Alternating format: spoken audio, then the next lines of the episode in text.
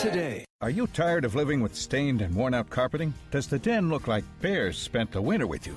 Spring is here, and so is Empire Today's half off your project sale, starting now, but only for a limited time. Save 50% on a huge selection of carpet, hardwood, and laminate, standard padding and materials, and basic installation. Call the Empire Today half off your project sale hotline now. 1 855 385 0681. Empire Today's free in home estimates are easy and smart. Choose from high quality flooring in the rooms where you'll use them with your lighting so you can see the color best. We'll do the measuring, you do the selecting and saving. But first, you must do the calling.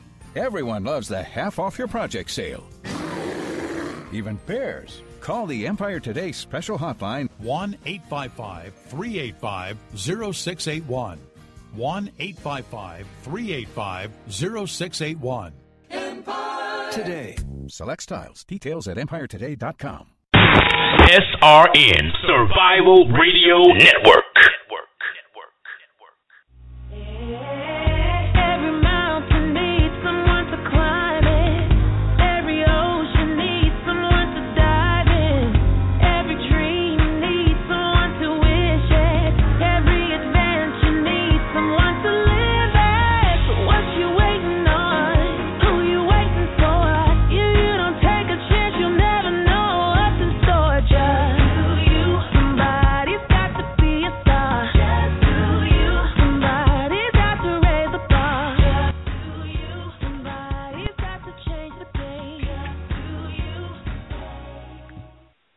Happy Sunday, everyone. Thanks for tuning in to Let's Face It with Will Strayhorn and Friends. I'm your host, Will Strayhorn. And I'm your co-host, also- Alicia Prince. Yes. How are you doing, Alicia? I'm good. How are you? I'm doing pretty good. I'm actually doing pretty good. I'm working on probably about collectively throughout this whole weekend. I probably had about maybe five hours of sleep. I have been Okay. busy. I don't. I know. I know. I know. I'm working on some Starbucks, a little bit of Starbucks, and a lot of Mountain Dew. That's what's keeping We can work with that. Yeah, we can work with that. Yeah. but um again, we have another sh- interesting show. Interesting show. I know that you have posted something um in the Facebook page um that I hadn't even heard about. But the sh- tonight's show is all about being transgendered in America. It's really, really becoming popular. I'm not sure what what the timing is all about, but um we have um from Laverne Cox, the, the young lady who's on the Orange is the New Black.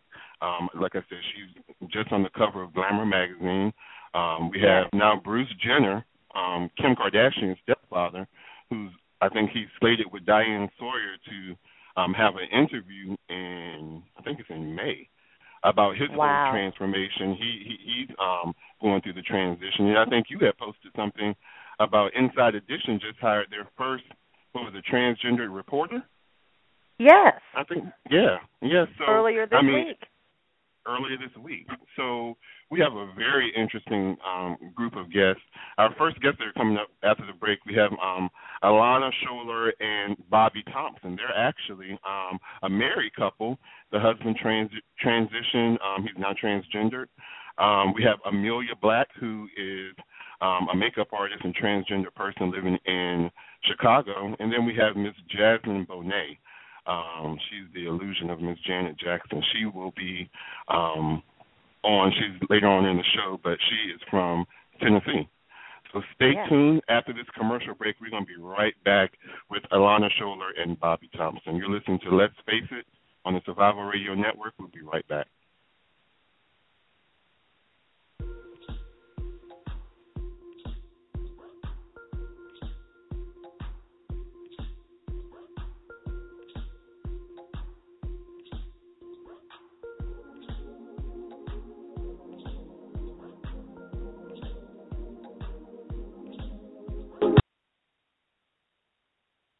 You want to take your business to the next level?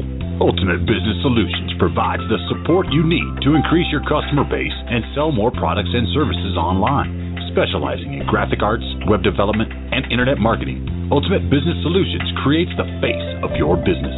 If you're looking for a custom logo, dynamic website, or popping marketing material, call Ultimate Business Solutions today at 404-704-2197 or visit www.ultimatebizsolutions.com. Ultimate Business Solutions. Let us create your future. Are you a recent graduate, a displaced professional, or a subject matter expert looking for an opportunity? Or maybe you're seeking to advance your career in information technology and cybersecurity. If so, then Lanier Data Assurance Solutions, Inc. is the company for you. Lanier is a professional services consulting firm located in Washington, D.C., Largo, Maryland, and Jacksonville, Florida. We are comprised of highly experienced certified security professionals as well as subject matter experts in the science of information security and privacy. Lanier has established a solid reputation for excellence by providing superior services to every client. This credible firm brings a wealth and expertise to the profession. If you are interested in challenging work, excellent compensation, contract travel options, contact Lanier Data Assurance Solutions today. Like us on Facebook to get real-time opportunity announcements at facebook.com forward slash Lanier, which is L-E-N-E-E-R, or call 301-476-1844. You can also email us at info at lanier.net.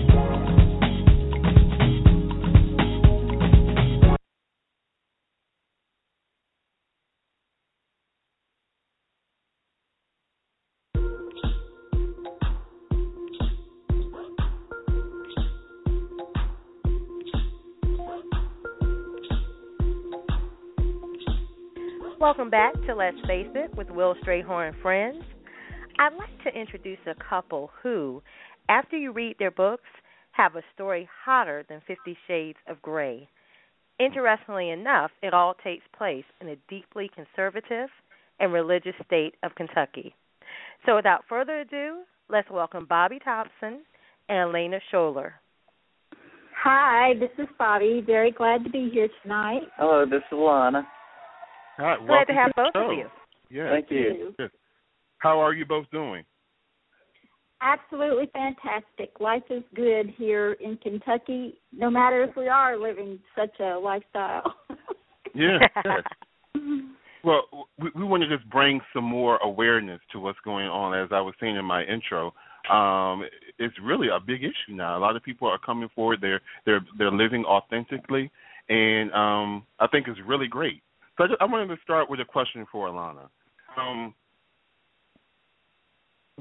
is what are some of the the hardest things going through this whole transition, especially living where you're living? Um, what are some of the hardest things that you have to face as a transgen- tr- transgender person when you're out in public? What are some of the Uh, hard things that you're having to, to deal with? well, of, of course, you know we all uh, desire to have surgery and everything because, uh, uh, you know, just so we can make a better public appearance. But one of the hardest things, most difficult things in a lot of areas, uh, even outside of Kentucky, is uh, the big restroom issue, and uh, you know that's that's a really difficult problem that we have. Mm. Which was what? Which issue? Uh, the bathroom, being able to go to uh, the oh, bathroom yeah. in public places. in public places and stuff, and that's uh, that's been a big issue going around in circles for quite a while now. How do you handle that? I cross my legs and hold it. oh my God! You cross your legs. and hold it. So it seems I would imagine that within the next, you know, few years down the aisle, that's going to be something that's going to come up where there's going to be some type of a law protecting that. Um, make I know there was a place where was it the school where the young um I think it was a young boy who was transitioning to a girl at a school, and I think that was the same issue which bathroom, and I think they created a bathroom um, for people who were going to be going through transition. So that may be something that's coming up in the future that's going to be legally protected. So, so the Yeah. one, the hardest thing for you basically is when you're out. You know, what bathroom do you go to? Wow. uh, if if I'm dressed, depending on where I'm at and how safe I feel, you know, I go to the women's bathroom. Uh, I do a lot of my medical stuff at the University of Kentucky, and uh, up there they don't seem to have an issue with me going to the proper bathroom. So, you know, it's it's not always difficult, but you know, uh, public restaurants and stuff like that can be a little more difficult. Wow. Oh. Now, outside of the bathroom issue, Has coming out as transgendered been the most difficult thing you've ever had to do? Oh, that that was difficult, but now uh being diagnosed with HIV and having to tell my family that that was Mm. the most difficult thing I've ever had to do. Well, how how long have you been going? Have you been living transgender? Uh Um, that's kind of a difficult question because Alana's been living transgender her entire life, but living en femme, um, secretly, I guess. since early 2000. Yeah, and then uh, once your book came out, that's really Yeah. when you started presenting en femme in public more Right, so. Yeah. So Okay. Ah. And and, But and the, support- your family and stuff. Aside from the HIV part, we'll get you that. But aside, what was their reaction when you? Uh, they they they've always been uh supportive and you know uh with the transgender stuff and when I was diagnosed with HIV, uh my mom's remarks were, uh well you know uh Magic Johnson. Magic Johnson has had it for years and he looks terrific. So you know. Oh. so they've been So that- supportive. that- That's good. oh oh yeah yeah. That's really good. And you know, because I'm from a small town in North Carolina, so I know if I was to do that down there, it would just it would be the very opposite. I'm sure it would be very Yes. very opposite. So that's really good that you have that support system there. Of course, Really? um, as, as explained in Alana's book, she kept the secret hidden for a long time, mainly because she had no idea what was going on with herself, and um, sometimes it's the fear of what might happen that keeps people from doing things. And I think Exactly. she was even surprised how well the transition went once she began her transition. Do you do you think that that um, the fear of what may happen is what maybe kept you from doing it much sooner? Oh, absolutely, because uh I put on my mama's dress the first time in 1969, and Oh. felt really great. But You're in- what, eight years old I was old? eight years old, and in 1969, churches were prejudiced against people of color, let alone Yeah. that somebody that would come out as gay or transgender would have a prayer, you know. And so I went into hiding, and I hid it so deep I didn't. I hid it for myself, and you know, it, it was difficult, you know, getting from eight years old uh to the point where I finally, finally release it all and let it go and come out. Mm-hmm. Wow. And on this subject, you mentioned earlier about your HIV diagnosis. How did the people around you react to the news that you identify as a woman and that you were diagnosed with HIV? Uh, well, one of my biggest fans here in Versailles is the deputy sheriff, so that helps. um, That does. I, I was in Kmart one day, and a lady that I went to church with way back when I was a kid ran up to me and hugged me and said, "Oh, I heard you had HIV. I'm so sorry." Said, "You know, we're here with you." But she hugged me, wasn't afraid of me, and you know, so in a small town like this, people know a lot about what's going on, and n- nobody's ever treated me any different. You know, wow. so it's, it's really been good. My job I was working on at the time, the uh, owner of the farm actually got the employees together and told them I was transgender, had been diagnosed with HIV, and they were to treat me the same as they would have treated me if this had never come out or happened. And if anybody had a problem with it, they could leave the farm. So, you know, there you have it. Now, what is it about? You know, we would typically assume that a place like Kentucky would not have that support. Is there anything unique about that area that you think is so different from maybe some of the other areas that are non-supportive? Uh, well, you know, it's been such a small town, and so many people know one another. They've either gone to church together or, or whatever. You know, uh, uh, I think that helps, and uh, I don't know. It's it's always been a friendly town, and I, I think it's just a matter of the town's got a lo- lot of good people in it. You know. And not only that, baby, but I think it has a lot to do with the way you present yourself and the way you come out to people. Yeah, I, I pretty much would tell people I um it may you may not understand this, but I hope at least you'll accept me after I tell you. And some of the biggest Mm. rednecks in town, you know, uh even told my father said if anybody bothers her, they're gonna have to mess with us. So you know, Wow. it's, so it's worked out. Great. So So for Bobby, you and Alana shared a three-year intimate relationship. So during that time, you you weren't aware of what was going on. Correct. I was not aware of Alana at all. I only knew Alan, this masculine, aggressive male, and um it was strictly based. Our relationship was strictly based on intimacy. The only time we ever saw one another was to get together, and and uh so it was all masculine aggressiveness and all male, and no one um at that time knew anything about Alana. Uh, that that was still during the time that Alana wasn't even admitting to herself what was going on and was trying to hide it deeply. Wow. Wow. And how did you go from being, because I read in the book, you were freaked out by Alana to saying Mm. "I do" to Alana? Yes, I was. I was totally freaked out. Um, not only had we shared the three-year intimate relationship in the mid '90s, we had known each other most of our lives. Um, our mothers were best friends, and my sister ran around with Alana and her brother back in the day when they were younger, and so Alana and her family was always kind of in the peripheral vision of life for me, except um, it was Alan that I knew at that time and everything. So when uh I saw Alana that first day, it was it we were on our way to go shopping together and it's always about me. So I was worried about how are going to people react with me walking around with this and I this might be a Kentucky term, but I in my head I thought how are people going to react with me walking around with this freakazoid? And it was Mhm. just so bizarre and outside my norm. Well, um, I tell everybody it took 179 pages of my book to explain how I went from freaked out to saying I do, and it was just one step of understanding at a time. And Mm.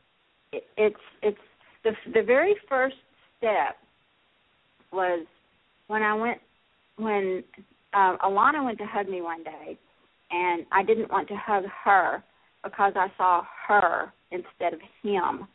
And uh she said to me, "Honey, these are the same arms that have always held you. These are the same lips that have always kissed you. I have the same Mm. level of education I've always had, and I can still change the tires on your car." And that planted the seed in my brain that this person is the same person I've known most of my life. Where when I saw Alana for the first time, I believed there were two different individuals. One was a male and one was a female. So it took a process, a long process of understanding, and uh, there's no way I can explain it in the time we've got right now, but it is in the book. Wow. That's right. Tell them to get the book. Yeah, we're gonna talk Yes. about that in just a second. Okay. Were there any other difficulties you faced as a spouse of a trans woman? Uh, n- not really. The the reason that I even wrote my book was when we were at Southern Comfort with Alana's book in 2012. I was invited to come to the wives session, and I was the Mhm. only wife in the room who could openly and freely discuss their transgender spouse. And uh, Wow. a common thread for the other women were the fact that they were living in the closet with their spouses and and they didn't even have anyone else to compare their experience with and uh it, that room was difficult for me because even amongst my peers I was an outsider because I was different because I had a freedom that they didn't have and I thought you know what I can go home and write a book and and then you'll have at least that to compare your experience to the experience of another spouse of a transgender person. Hmm. Awesome. Wow. So you've you've each written a book, correct? Correct. Okay. So just very briefly, just tell us first, Bobby, what is your book about, and where can we where can we get copies of it? Okay, the title of my book is My Husband Looks Better in Lingerie Than I Do, Damn It. And you can go to uh, my website is myhusbandlooksbetter.com, and there's uh, all sorts of videos and information and uh, other interviews, and your interview will be there, and as well as um, links to Amazon.com, where you can purchase our books in print and ebook format as well. Awesome. And what about you, Alana? Your book. What's the title of your book? Um, my book is uh, titled "Hung in the Middle: A Journey of Gender Discovery," and uh, it's my book starts when I was eight years old and goes through uh, uh, basically my entire life. Of uh, I was going to be a jockey when I was younger. I was uh, five foot tall, weighed a hundred pounds. Uh, so it takes you through all that, through all the car wrecks, and so it's not your typical coming out book, but uh, but it takes you through my entire life to the point where I came out and they can uh, everybody can find my book at uh, hunginthemiddle.com, along with uh, uh, like Bobby interviews and stuff like that that we've done, and uh, our books are also available on Amazon.com. On Amazon.com. Yeah. That's awesome. Awesome. Yeah, so I want to thank you both for coming and sharing your story. I have just one more question. So I just want to clarify you two you were married after Alana basically came out, correct? Correct. Transgender. Correct. Oh, okay. Mm-hmm. That makes the story that much sweeter. Wonderful. Yeah. well, I want to thank you both for coming on. Um, your story is amazing. I'm going to definitely check out your book. Um, I just want to Thank thank you for for coming me. in. You're welcome. You're welcome. Have a good evening. You too. Thank you. Uh huh. Bye bye. Bye bye. That was wonderful, Alicia. Yes, it was. Yes. Well, our next guest, um, they're very beautiful. Um, if you get a chance after the show, we're going to post videos on the website. Um, Yes. Very beautiful. very. Um, I can't say it enough. Very, our next two guests, very, very, very beautiful. Um, she Yes. is from Chicago, Illinois. Makeup artist, body extraordinaire, um, Miss Amelia Black. Welcome to the show, Amelia. having me. Hi, Amelia. Hi. How are you doing? I'm doing well. How are you doing? Doing very good. Glad to have you on the show. Thank you so much for agreeing to do it. Um, I have been plastering your beautiful face all across the internet, so um, you're already international. But um, for our definitely, um, you might even have some marriage proposals out there. I'm like, yeah. All right. that- that's gonna be Yay! on the I'll show. take I'll take it. I'm super single. I will take it. I will take a dinner date. When, so let's just jump right in. I want, tell us about your childhood and your family. What was it like growing up for you? well, um, let's see. I'm from I'm from Gary, Indiana. Okay. Um, Michael Jackson. I'm yes, Yeah. Michael Jackson town. Um, I am one of four children. I have two brothers and one sister. Uh, I come from a single family household, single single parent home. Um, but growing up for me was, um, it was a little bit hard, um, only because uh, I wasn't able to to live my truth. You know, I've known since I was six years old that I was that I was different, and something uh, something happened to me. Uh, there were two two younger kids that used to live across um, across the way from us um, when I lived on uh, Carolina, and there were two brothers, and Mhm. they always used to try to wrestle me and I I always hated to get dirty when I was a kid. But uh just one day out of the blue, one of the brothers, Sam, wrestled me to the ground and he he just said to me, you know, you why do you talk like a girl? Why do you walk like a girl? You act like a girl. He said, if you were a girl, I would marry you. And I didn't even know how to respond to that, you know. Mhm. But Mm. I knew And you that were how old? About I was probably like eight or nine. okay, Wow. okay. But um I knew deep down inside that he was, you know, he was telling Mhm. the truth. Mhm. Mhm. but um you know, my my mom always knew that I was different, so she kind of sheltered me a little bit, but um I held my mom in such high regards. You know, I always wanted to be the woman that she was because she was so strong and independent. You know, but um I came out um excuse me, I came out when I was 17. Okay. And I had started taking hormones um without my mom knowing when I was 16. Mm-hmm. So um it was So you it start- wasn't really a it wasn't really a big surprise to my you family. started transitioning when I- that young? Yes, I did. Oh. Wow. You were still in school, probably. Yes. Okay. My my senior year in high school, I was um actually taking hormones and wearing, you know, some some bigger clothes, so Mhm. nobody would notice, but nobody really knew what was going Mhm. on. But yeah, but you know, I had the tip because I was different. You know, I had the, you know, typical reaction from other children. You know, um, kids used to pick on me in school, throw things at me. You know, I've been Mm. spat on before. Um, but all those times when those things happened to me, I internalized everything, you know, and it made me Mhm. a much stronger person, Because you know, for having to go through all that. Yeah. And it's so funny you said that when you were 17, you officially came out. Um, 'cause Mhm. one of the media stories that just broke my heart was 17-year-old Leelah Alcorn, oh my who was God. a yes, Yeah. and you know, a Ohio transgender teen Mhm. committed suicide, and one of the things that she couldn't get the acceptance from her parents that she craved. So, what advice would you give someone young who wants to transition, and then what advice would you maybe give to their parents? Uh, as far as the parents are concerned, I would invite them to to sit down with me.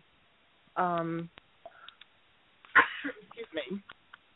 I would invite their parents to spend the day with me, Mm. just to see how normal of a life that I have. You know, to see how happy I am, how I'm thriving in society, how people respect me, how I respect myself um how loving I am, you know, just to invite them into my world to to see. And as far as someone who is trans who is trans uh transgendered who wants to transition, I would um tell them uh you know, I've I've tried to commit suicide before myself. Mhm. And um you know, you have to be in a really really dark place to even entertain something you know, as awful as suicide. But um Right. I would just tell them to to be prayerful, you know, um and to have a, a strong support system. You know, there's things are so different uh now as opposed to when I was younger. You know, I didn't have anybody coming from a small city like Gary, Indiana, I didn't have anybody who I could speak to, you know, to tell them, you know, I'm really a girl, but you know, nobody understands me. You know, Mhm.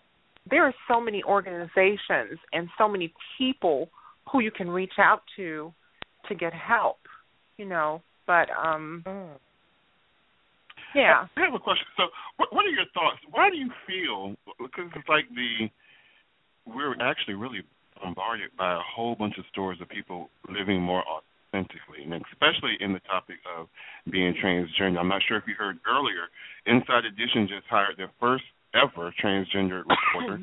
um, we have um, Bruce Jenner, who's transitioning. We have Laverne Cox on The Orange is the New Black, who is widely Mhm. accepted on the cover of Glamour magazine. Why do you think? Why now? Why why is all this coming forefront now?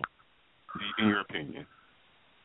um the only thing that i can say is that um as a whole um you know when anything is oppressed um Mm, yeah. it comes to a point where uh oppression can no longer be tolerated so things come to a boil um and they come to a head and they just explode you know excuse me trans people have um been visible since the stonewall movement you know Yeah. it was a trans Mhm. person who threw the first rock Mm. you know Wow. but uh being a part of the uh LGBT community um I always thought that it was unfair that the T was all the way at the end. You know what I mean? Mhm. Because so much of what is visible in today's society as far as alternative lifestyles has so much to do with gay white men. You know, and people who are of color and people who are trans are kind of um way down on the totem pole if you will. You know what I Yeah. mean? Mm. Yeah. So and it's it's you know, and it's it's I'm not speaking from a point of frustration. I am, but it's just fact Right. Right. you know that um all of this funding that uh that goes to um to certain organizations you know sometimes people of color um and trans people included are kind of uh given the short end of the stick Mhm. so That's an interesting thought. it's It- I never it's thought true. about that. So it's true let's move a little bit further. So Okay. I, I, I've always known you as the Amelia Black. They say, you know, Amelia Black is coming to town. Okay, so I get my tickets. I can go see the Amelia Black perform. So for those who are listening who do not know, um, you could go and see. I don't know who's ever been to go see a, a, a, a female impersonation show or drag show, whatever you call it. But um, they are amazing. Um, Yes. Both of our guests, we have Amelia and we have Jasmine, simply amazing. Um, when did you get into performing, especially pageantry? When did you first get into that? i got into performing in uh in college in my freshman year in college In college? Oh. Um, yes, uh, I was going to Bauder Fashion College in Atlanta, Georgia. Um, and when I met my, I was in, I was living in off-campus living, and off-campus housing rather, and my roommates uh, were both from South Carolina, and they were uh, a little bit astounded at how feminine I looked, and I'm like, you know, Mhm. this is my life story. So they were like, "Wow, you look like a girl. You know, you, we want to take you to a drag show." And I'm like, Uh-huh. "Okay, let's go." And I was all for it because I was involved in musical theater since the sixth grade. So, you know, I'm all for the stage. Mhm. Anyway, we get to the show and I got a chance to meet uh one of the performers after the show and she in turn looked at me and she was like, "Oh, who is she? She's pretty." You know, and I Mhm. was kind of offended Mhm. um because you were offended? I I was Uh-huh. because I had not yet stepped into my truth. I knew Okay. what my truth was, Mhm. but my whole thing was I was I was thinking like who are you to tell me, you know, who I am. You know what I mean? Mhm. So Okay, okay. I was a little bit offended that she addressed me that way and, you know, she was Mhm. like, "Well, who did your work?" and I'm like, "What are you talking about?" She said, "Well, who did your cheekbones?" Mhm. And I'm like, Mm. "My mom and dad." you know, um, they're responsible. so it's something that I've that I've had uh I've had it's been a topic of discussion for um quite some time. You know, a lot of people think Mhm. that I've had uh injectables put into my face, but it's just, you know, I've been blessed. I can say Mhm. that. yes. But um these are my cheeks from the beginning. okay. wow. And you know, let the me one ask you the thing I- question. hmm let me let me just interject this question. So in pageantry, I, I was looking at tapes. Um, so you've Okay. done the continental system, and just for those people who don't know anything about the continental system, Google it. But um, it's very comparable to like Miss Universe Miss America, if not. Yes. I mean, just as much investment goes into these girls competing for these titles as you see on um Donald Trump's um Miss Universe pageant or whatever. Yeah, So- if not more. If, if not more, exactly. So Mhm. I was dazzled the first time. I, I was like, all this money and these big sponsors and all that. So you've done the continental system before, correct? Continental and Continental Plus. Because my weight Oh, fluctuates. Right. Uh-huh. As most Uh. women's weight does. Yes. My weight fluctuates. yeah. But yeah, I was uh first runner up at Miss Continental Plus before and I was also fourth runner up at Miss Continental. Awesome. All awesome. right. Yeah. Okay. Well, you know, the Mhm. one thing I keep hearing is just you mentioned before how normal your life is, and you would invite Mhm. parents to spend a day with you to see that. Mhm. Have you ever been in love? And is it easy to date being transgendered? Oh. Um I I don't I don't think that it's um well yeah, it, it's very difficult to date being trans. Um I have not yet been in love. I was uh Wow. I was engaged to be married. Um let's just say I he wasn't truthful to me um Okay. about something very serious. Um and I'm just going to leave that at that cuz I don't want to, you know, um Okay. he's not here to, you know. But um he wasn't truthful to me. So I can't say just me speaking from a, a standpoint of being a, a very uh spiritual Pisces um Mhm. I wasn't in love because the love wasn't reciprocated uh because Mm. you lied. Mhm. So when you lie, everything is null and void, you know, because Mhm. if you can't Yes. be truthful and forthcoming about something very serious, then what else will you lie about? Mhm. So, and this was my very first committed relationship ever at 46 years old. At 45, Wow. the very first. Wow. because I had never, I had never, because because I grew up um without my dad in, in the house. Um so I was basically uh, a little bit afraid of men, and Mhm. I was raped before. Um, Wow. So you know, I I had my issues with trust, Mhm. and um seeing what what other trans women have uh went through over the years has kind of you know made me take a step back and just be an observer and saying well no i don't want to i don't want to do that of what they're going through you know Right. Exactly. so you know i've been i've been on my own since i was seventeen and um you know never been in love and i'm Mhm. i'm fine with that you know it's a sad reality but Mhm. i'm fine with it you know i i still have to go to work every day and pay my bills you know Right. That's right. but um Speaking of work. you know Mhm. it is i mean it's it's it's it's difficult to date being trans because you know um i always have to tell you know someone that is Right. interested in me that's one of the first Right. things that i tell because you know you could be putting your life in danger and you know i know Exactly. trans women who have been murdered in the news as because well. of that Exactly. yeah. Exactly. yeah and the the murder rates of of trans women of color is is skyrocketed. I mean, and we're we're just in the second week of February, and there have already been four trans women of color murdered already. I've seen it. It's, I've seen it all on the news. Four and everything. already. I've seen it. and One then was the, right here in cis- the the the misgendering of these women is is so disgusting to me. Yeah. But that's a whole other subject. But yeah, it's difficult. Wow. Well, I know that by profession, you and I, we share the same passion. We're both makeup artists. Um, hmm Do you ever experience any type of discrimination in the workplace? Um, I do not. Uh, uh, thankfully, um, we work in the shallow beauty industry.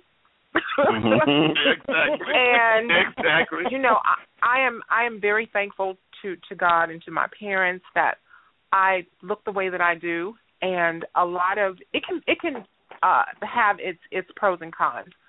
Mhm. Um, I get a lot of uh negative looks from from uh African American women. I do. Um, wow. and it's it's funny that uh a lot of uh Caucasian women gravitate towards me. You know, especially when I tell them I'm almost 50 Um, they're like, "Oh my God, well, what do you use? Your skin looks great." Uh-huh. And Yes.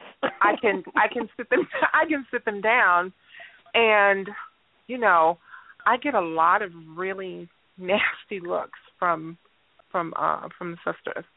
Not all of them, but you know, Wow. I get them. I get them, but it doesn't bother me because it's ha- I'm I'm used to it. I'm I'm Mhm. six feet tall. You know, I'm Mhm. a six feet tall, busty trans woman without heels or with heels? without heels. I'm six feet tall. Wow. So people are going to look. It's happened my Uh-huh. whole life. I'm completely fine with it. You know, if if I'm I'm I'm in a position to say that um, you know, I'm very proud of being transgendered. I'm very proud of who Mhm. I am. And if someone has a problem with me being trans, that's exactly what it is. It's your problem. Mm-hmm. Because when I look into the mirror, I love what I see. I absolutely Okay. love the image that that I see glaring back at me. You know, I love that. and I'm and I'm still on my journey. I'm still on my journey. Wow. So, how Okay. can people? You have such an awesome testimony. We've only had time to hear just such a short part of it. Yeah. But how Mhm. can the listeners keep in touch with you? I am on Instagram, um, LTSUD Beauty, um, and that is my the initials of my my uh, name, and uh, UD Beauty for Urban Decay. I work for Urban Decay Cosmetics.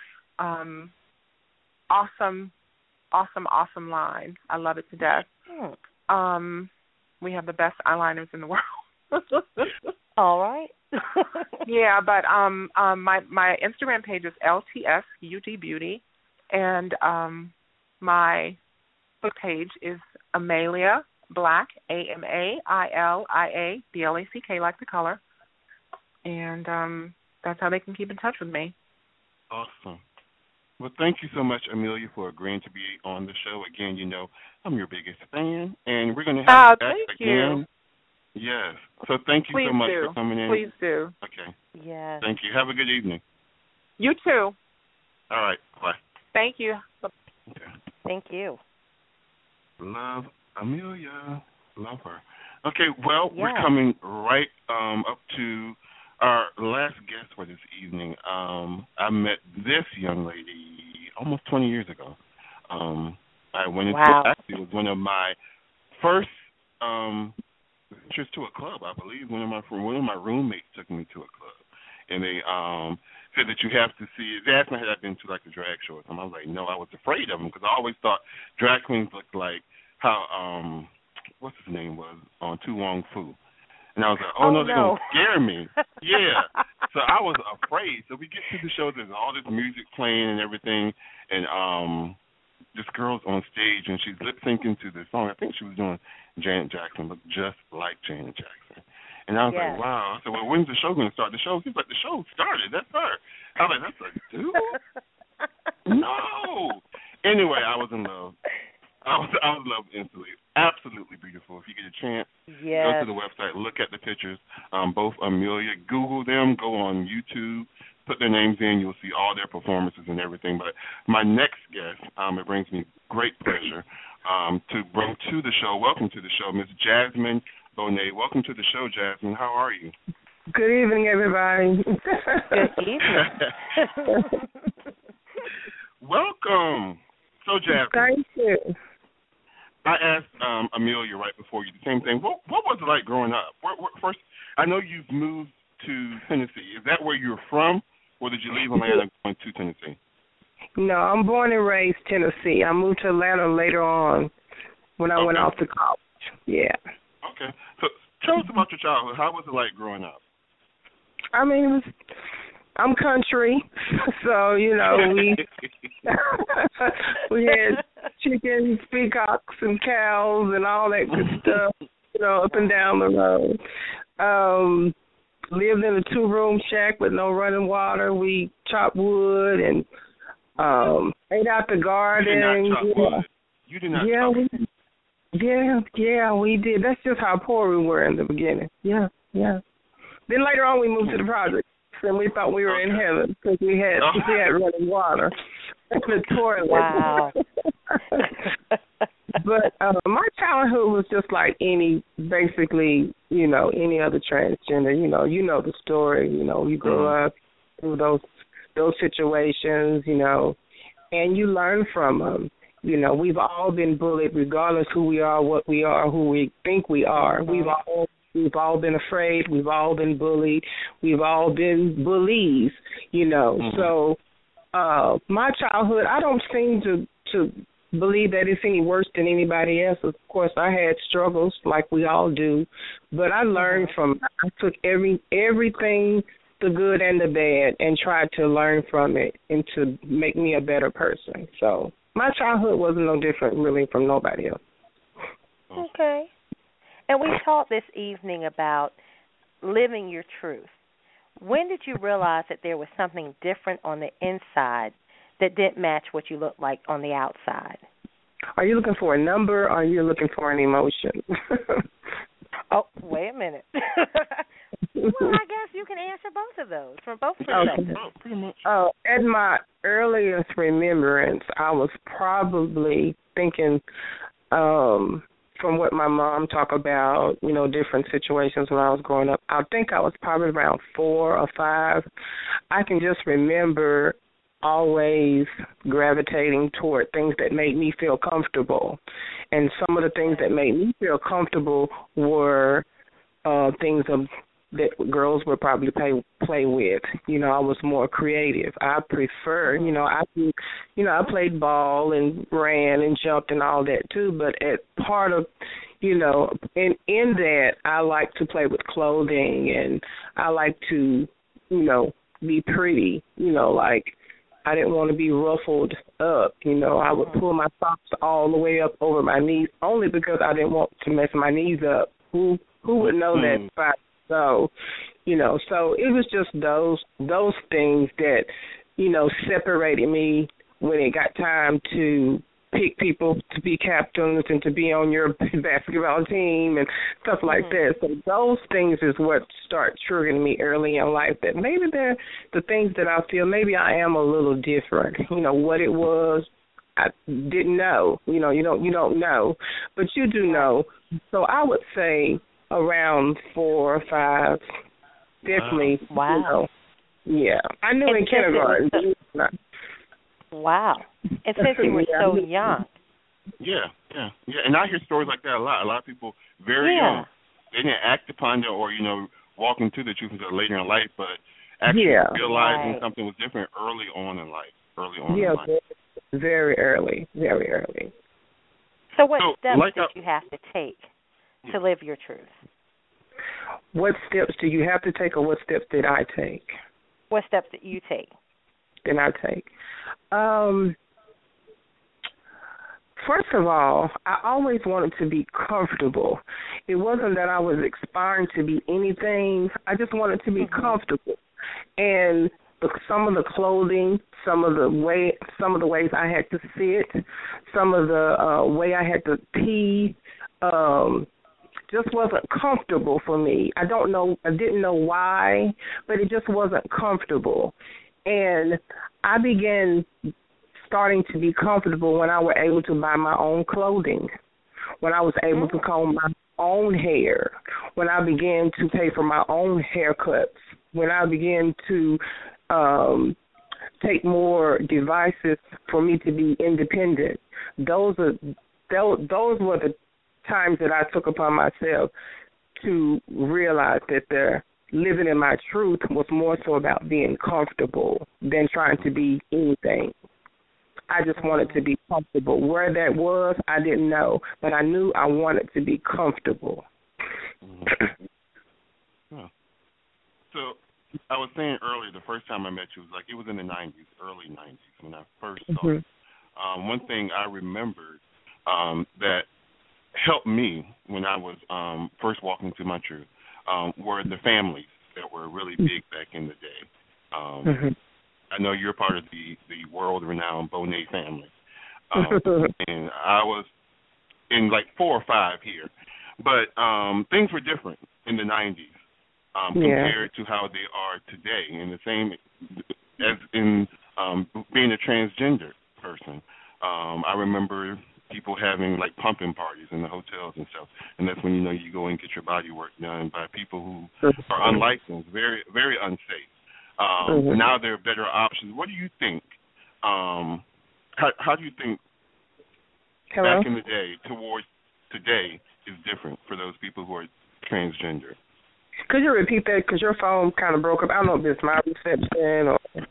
Oh, okay. I'm sorry. I was just saying that things are different from the '90s back then to like Mhm. how things that are available today, especially for those persons who are transgender. Because I was saying I remember, like you know, the pumping parties that we're having in the Yeah. hotels. Some people would travel across the country, and when you heard them in town, you get your money together and you go, you know, get your body work, your breast work, or Yeah. whatever. Um, those things are very unsafe, and we've lost a few people because of that. What are some other things that you you can take in comparison from back in the day to? Um, I was listening earlier on Amelia, you know, some of the things she was saying, and I have to agree with her. Back then, you know, things were different. You know, the resources weren't there. Now, you know, you can walk in a doctor and ask them to help you or direct you and it's understood now where back then when we were when we were coming out you know we had to um go to doctors that were throwing us hormones under the table.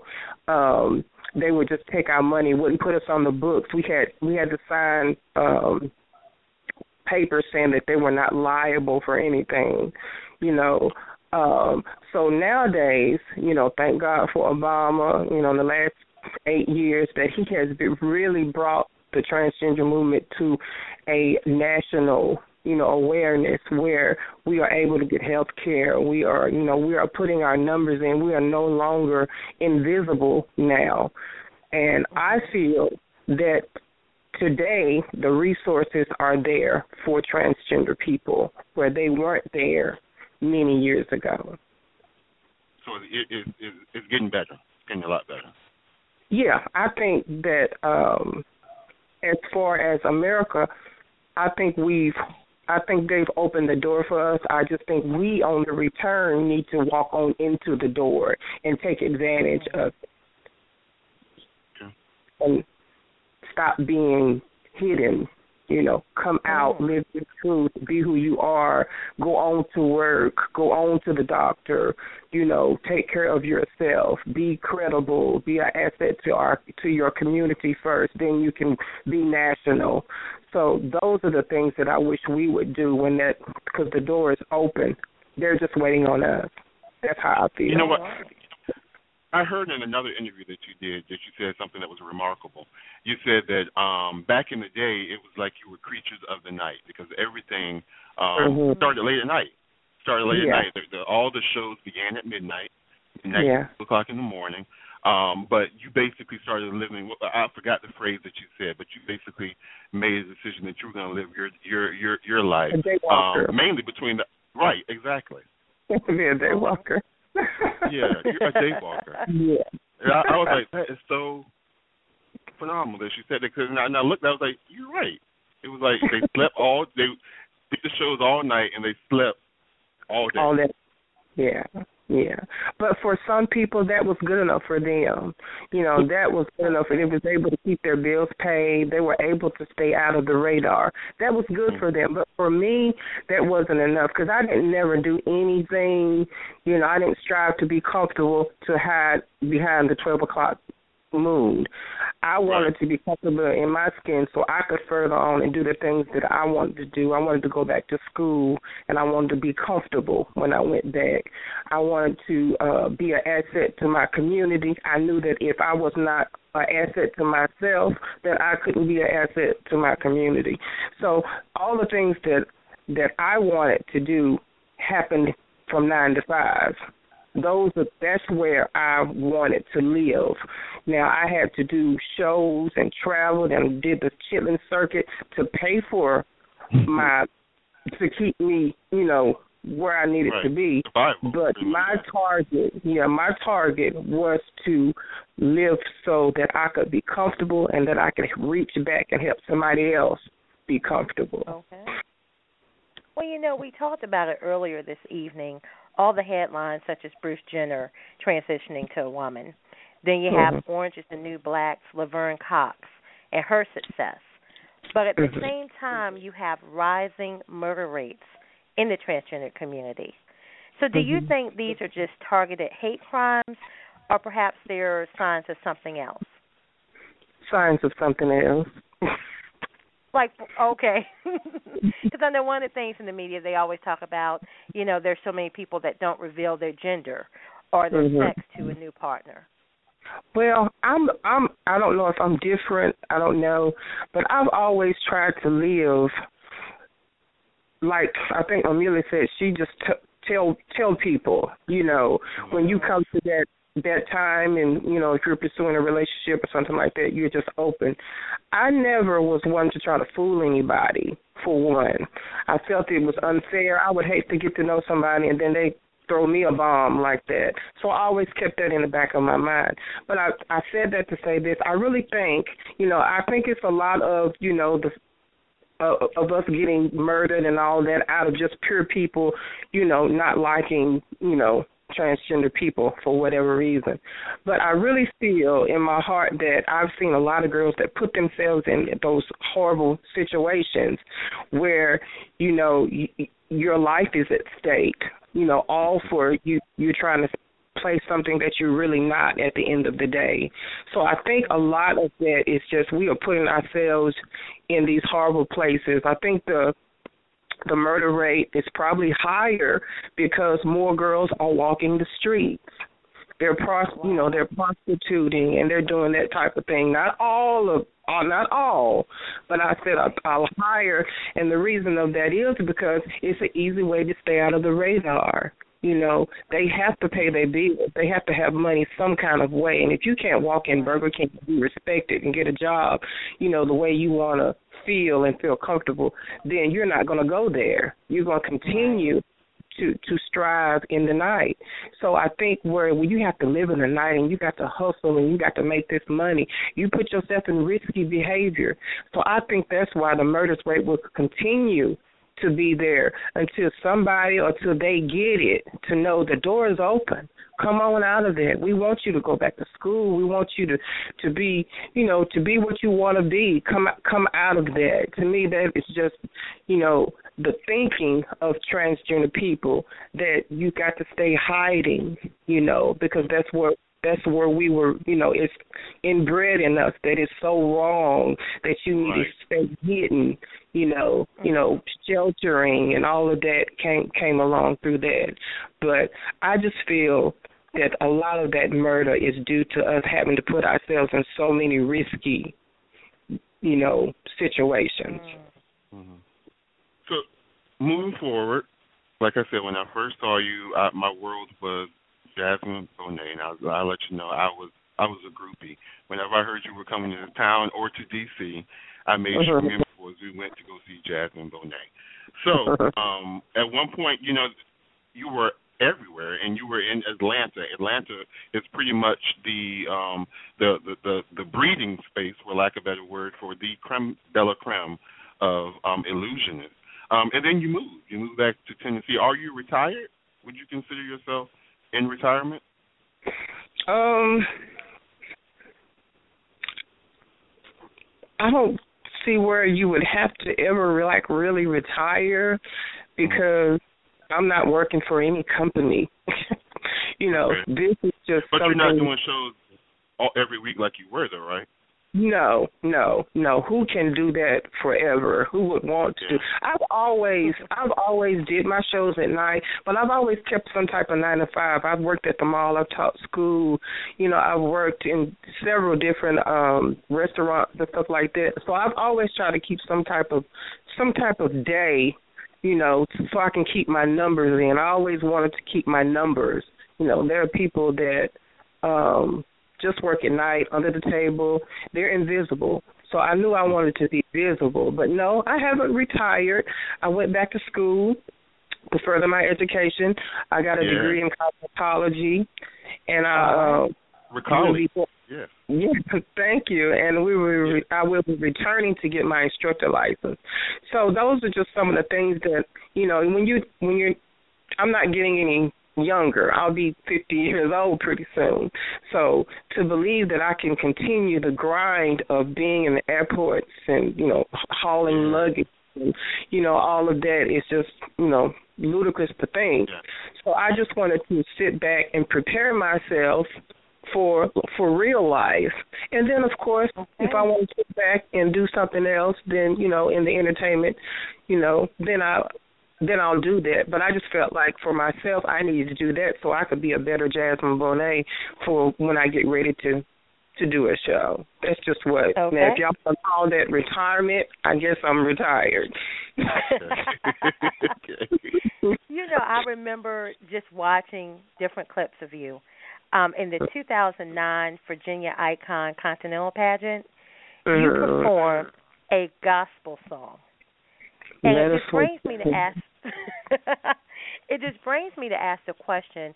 So many think that if you're part of the LGBT community, you don't have a relationship with God.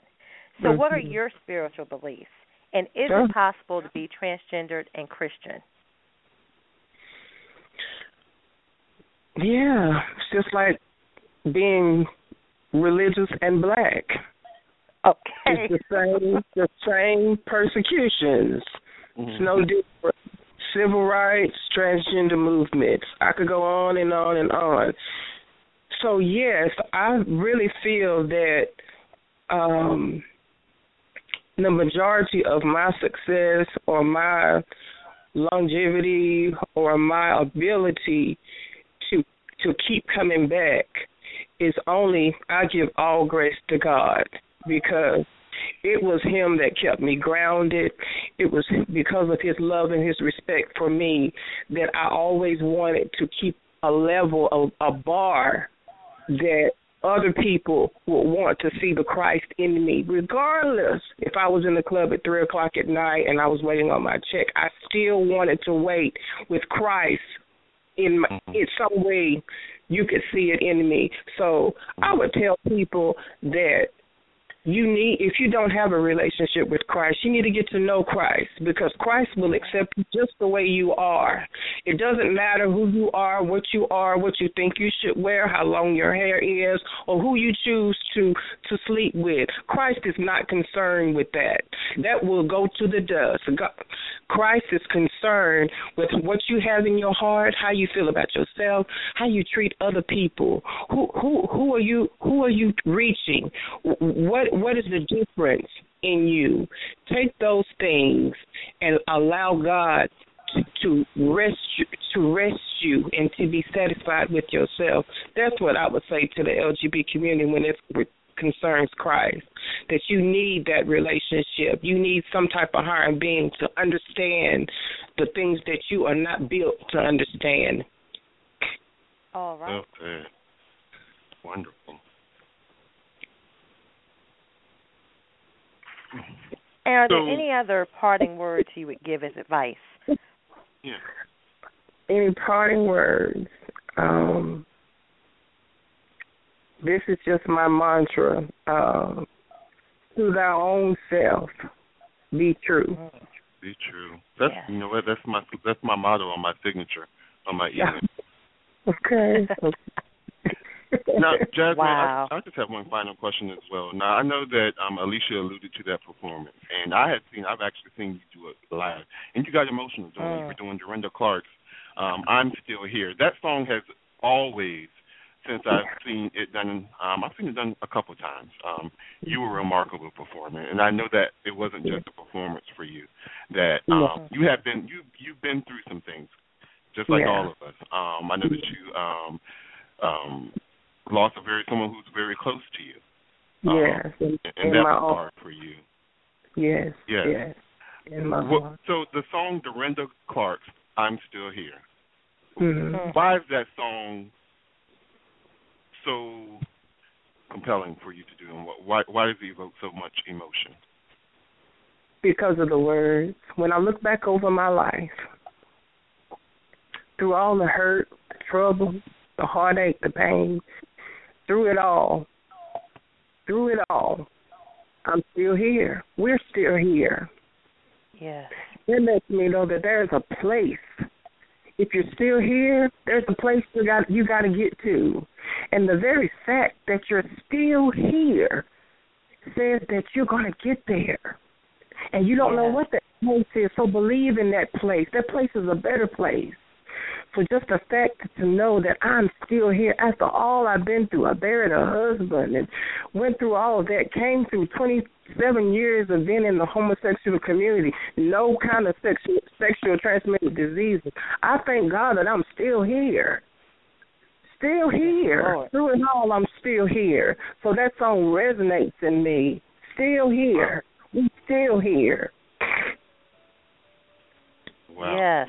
That is amazing. Jasmine, thank you so much for being on the show.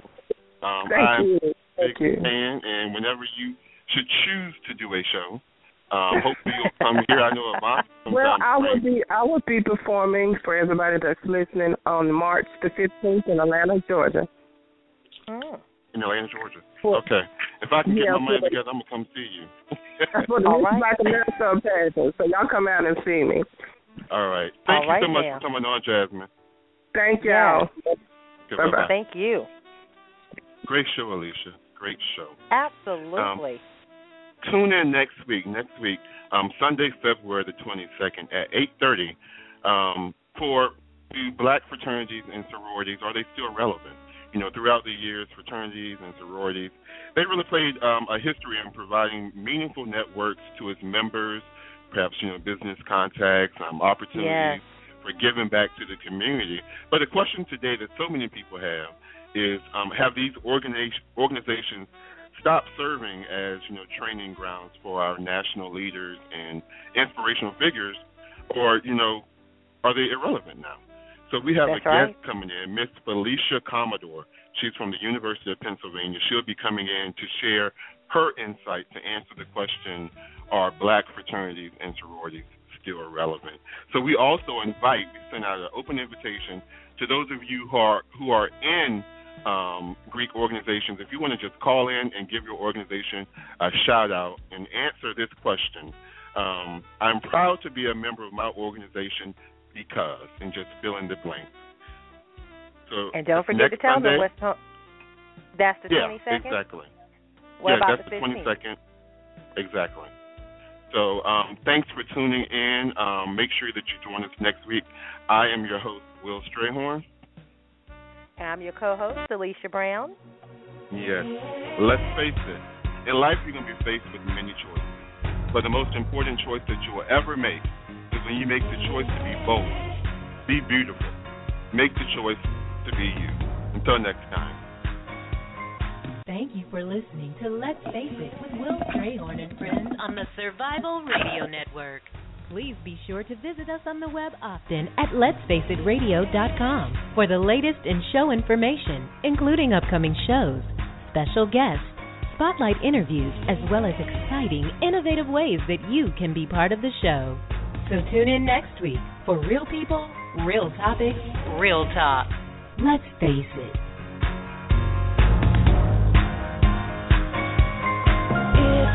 If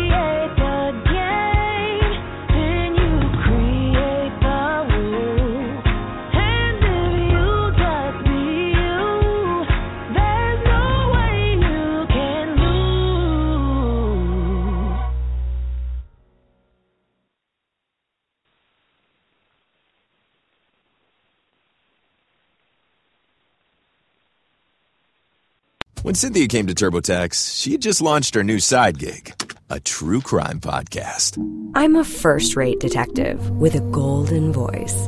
As her TurboTax expert, I made her second income count by guaranteeing 100% accurate filing and her maximum refund. what did she do with that refund? Find out next week. Switch to Intuit TurboTax and make your moves count. See guarantee details at turbotax.com slash guarantees. Experts only available with TurboTax Live.